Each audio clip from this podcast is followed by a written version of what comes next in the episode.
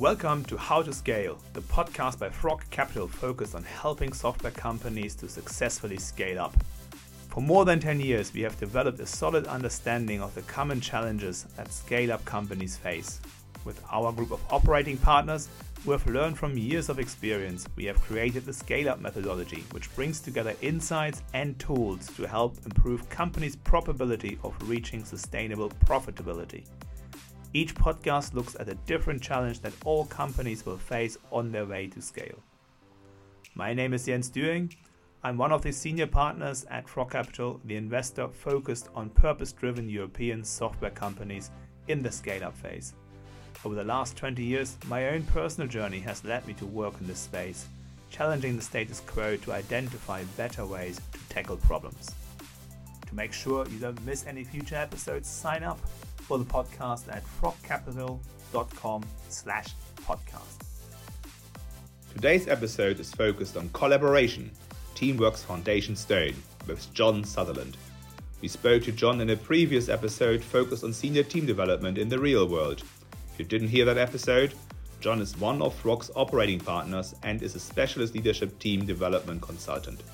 He works with the companies Frog invests in to assess their senior teams, assist with new key hires, and develop team culture.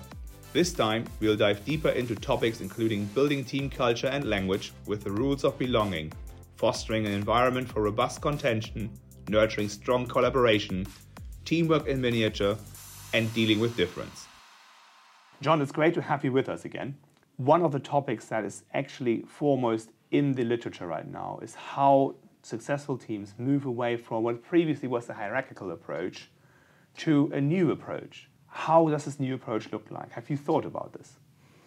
I have, Jens, and it happens all the time. And so, as I'm sure you know, the old approach that we're used to is based on hierarchy.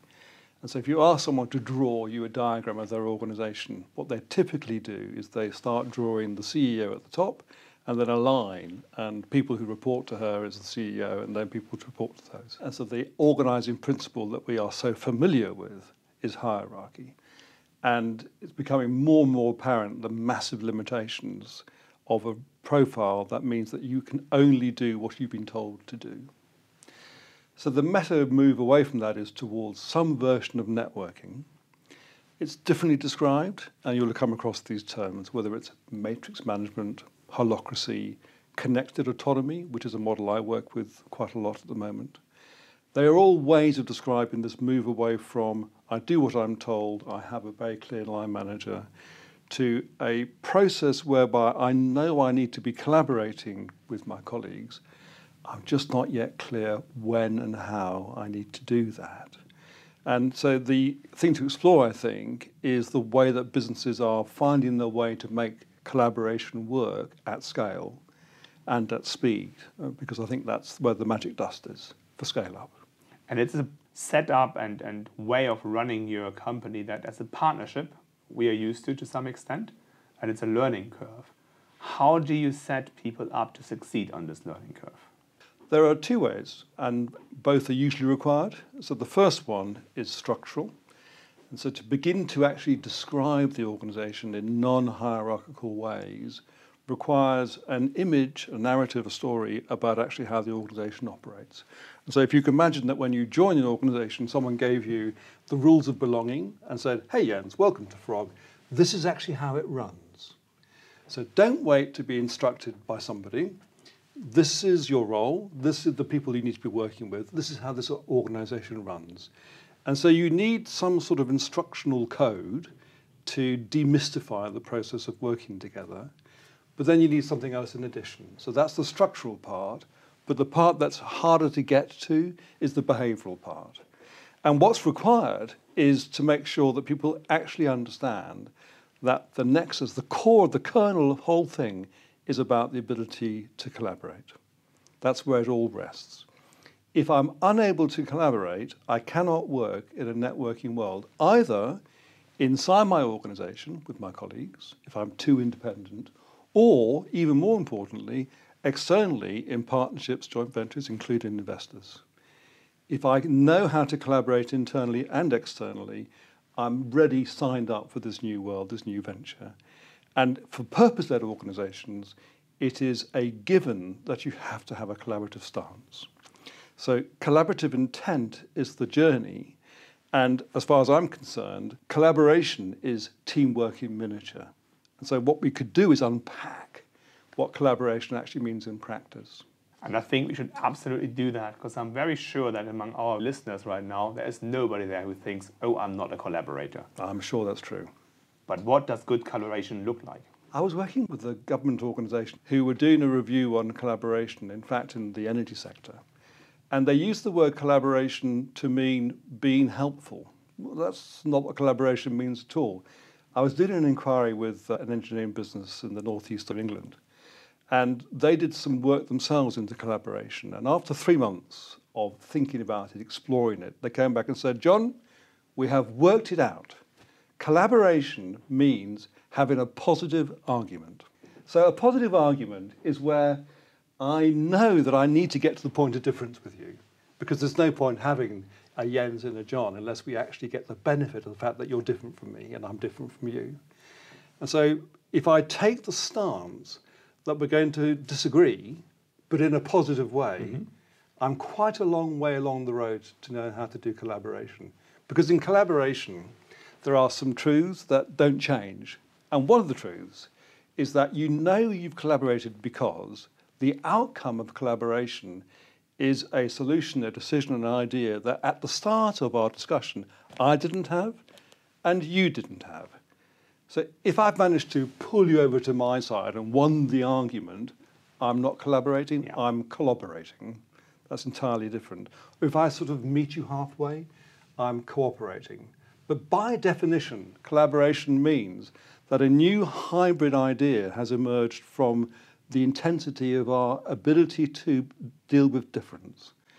And then we can begin to explore these differences between us. Rather than saying, This is my idea, how dare you not see it my way? I'm saying, Here's my starter for 10. And when we get into dialogue, and it may be quite a strong dialogue, it's not cozy. Collaboration isn't a cup of tea in the afternoon. It can be hard work. And it's hard work for a particularly interesting neurological reason, which is that when I present my thinking, I've already thought it through. And my brain is set up to work very efficiently, not to waste energy, by repeating things I've already thought through in some depth. To collaborate, because we are finding a new way of operating and thinking, I, we, have to literally create some new neural pathways. And the process of that means that we have to be willing to get to the point of staying with some confusion and some chaos, some discomfort, some, uh, we're not making progress feelings, because we have to go through a process whereby we feel uncertain before we start to see a new way of thinking about the thing that we're focused on. That's collaboration. And that sounds incredibly powerful. And I have two questions around this topic. The first one is concerning the team you already have. Yes. So you now understand you want to collaborate more. How can you help teams to do that, to collaborate more? By recognizing that some of the things they work on require collaboration, but not all of them. So, one thing I do when I'm working with teams is I ask them the simple question Of the things you currently work on, what requires collaboration and actually what's most efficiently done by you getting on with it by yourself. Maybe checking in with me from time to time, but just getting on with it. So there are certain aspects of your business that definitely require collaboration. For example, as a senior team, setting strategy. It cannot be a lone director task. It's not possible. If I identify the business benefit of collaboration, why we need to have the best thinking of all our minds, then I'm more inclined to put myself through the difficulty and discomfort of staying with it. And then the second thing is that if I know the journey, the navigation I'm going to go through, I know that actually I'm going to go through a period of not knowing, of feeling frustrated, of feeling concerned that we're not really making much progress. If I know that in advance, it's easier to stay with it, especially in a business where it's frantic and very busy the whole time. So collaboration has a different rhythm from normal business. It is slower. It is more deliberate. It is more step by step. It is more exploratory. And I think elements that we've seen in our portfolio is it needs a degree of intentionality. Yes. You need to be explicit about this is now one topic on which you want to collaborate on, or this could be a collaborating meeting. And that sets certain behaviors and languages. And we see teams perform better when they have mastered this, or to a certain degree have mastered this. But with that comes then in, in this next phase of evolution another problem, and that is how do you integrate newcomers? Intentionality really helps. There's another aspect of that, which is the, the golden road to collaboration is signaled by coherence. So if you have a very, very clear view of what it is we're looking to achieve, it enormously helps collaboration.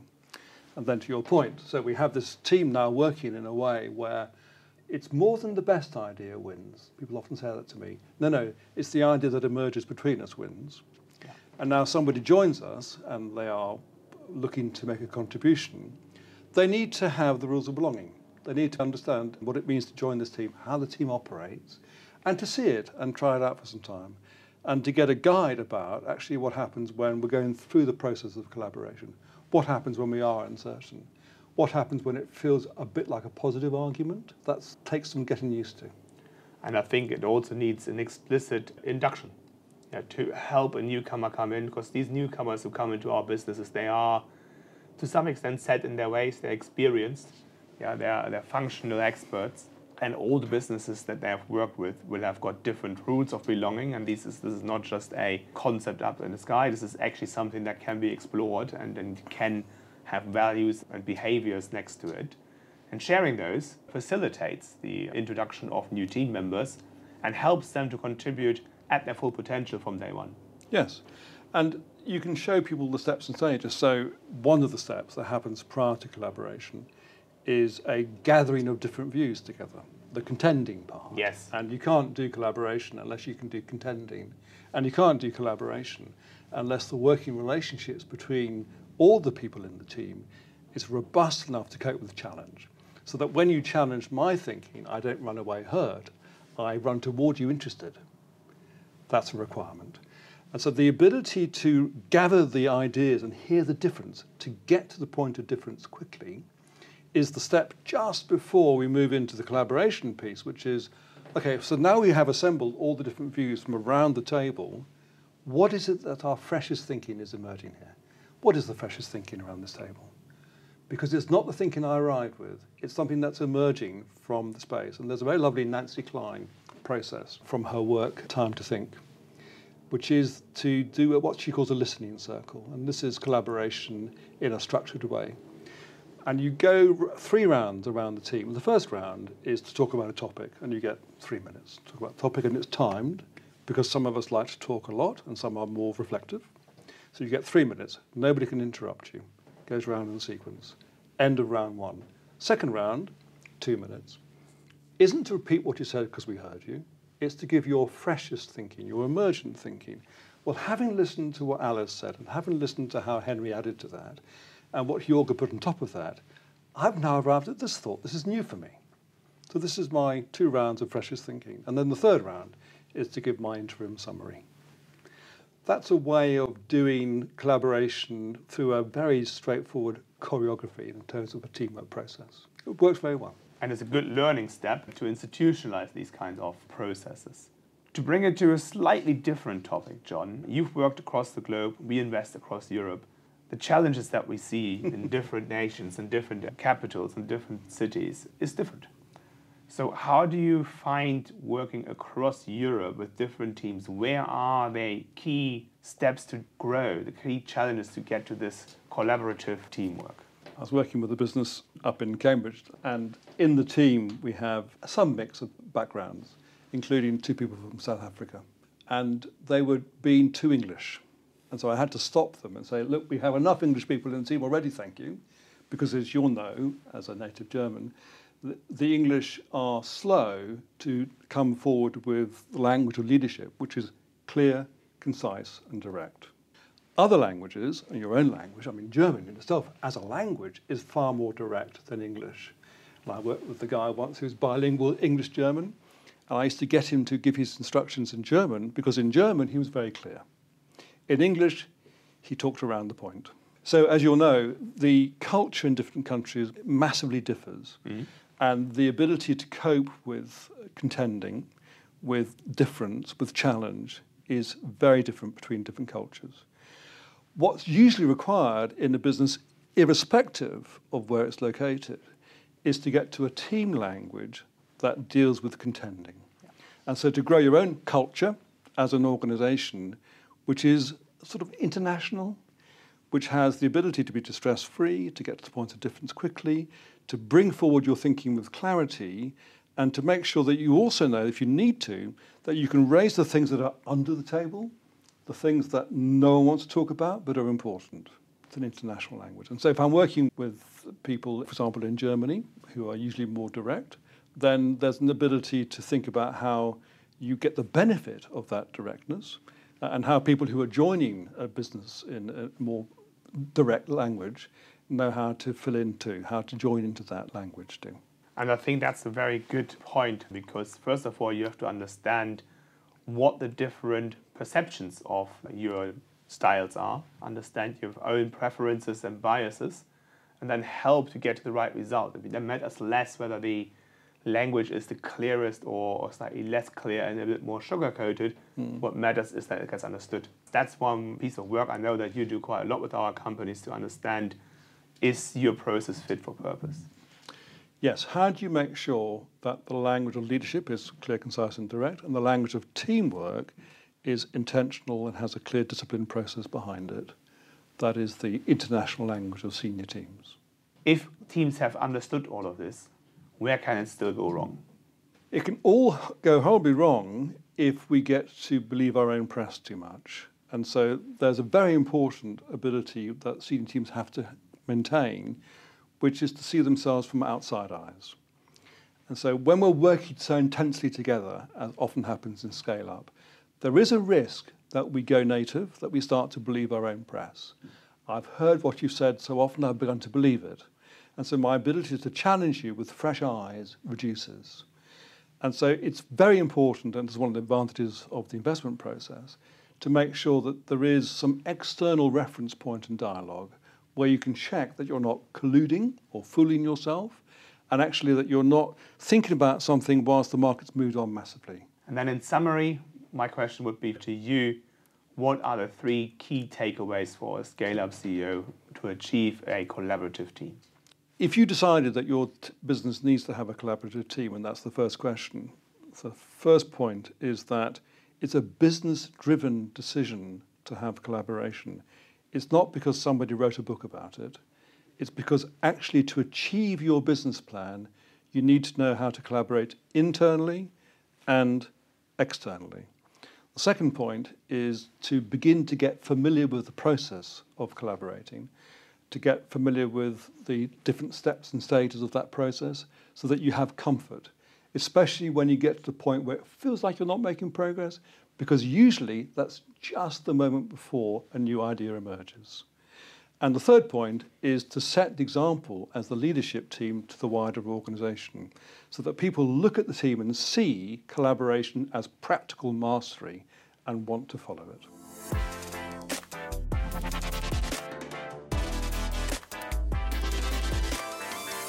You can find more content from John, including his previous podcast at frogcapital.com slash team development, as well as many other scale-up insights and toolkits from our other Frog operating partners.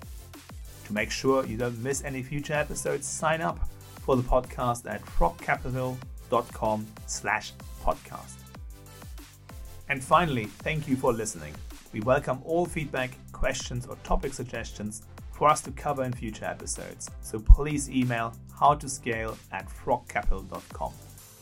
Frog invests in purpose driven European software scale ups, making a positive impact on society. We look for businesses who have reached product market fit and are generating over 3 million euros of annual recurring revenue, what we see as a characteristic of the scale up phase. It's a stage where businesses are continuing the path of positive growth, a purpose driven route to sustainability and profitability. Our own purpose is to help scale the most exciting purpose driven software companies in Europe.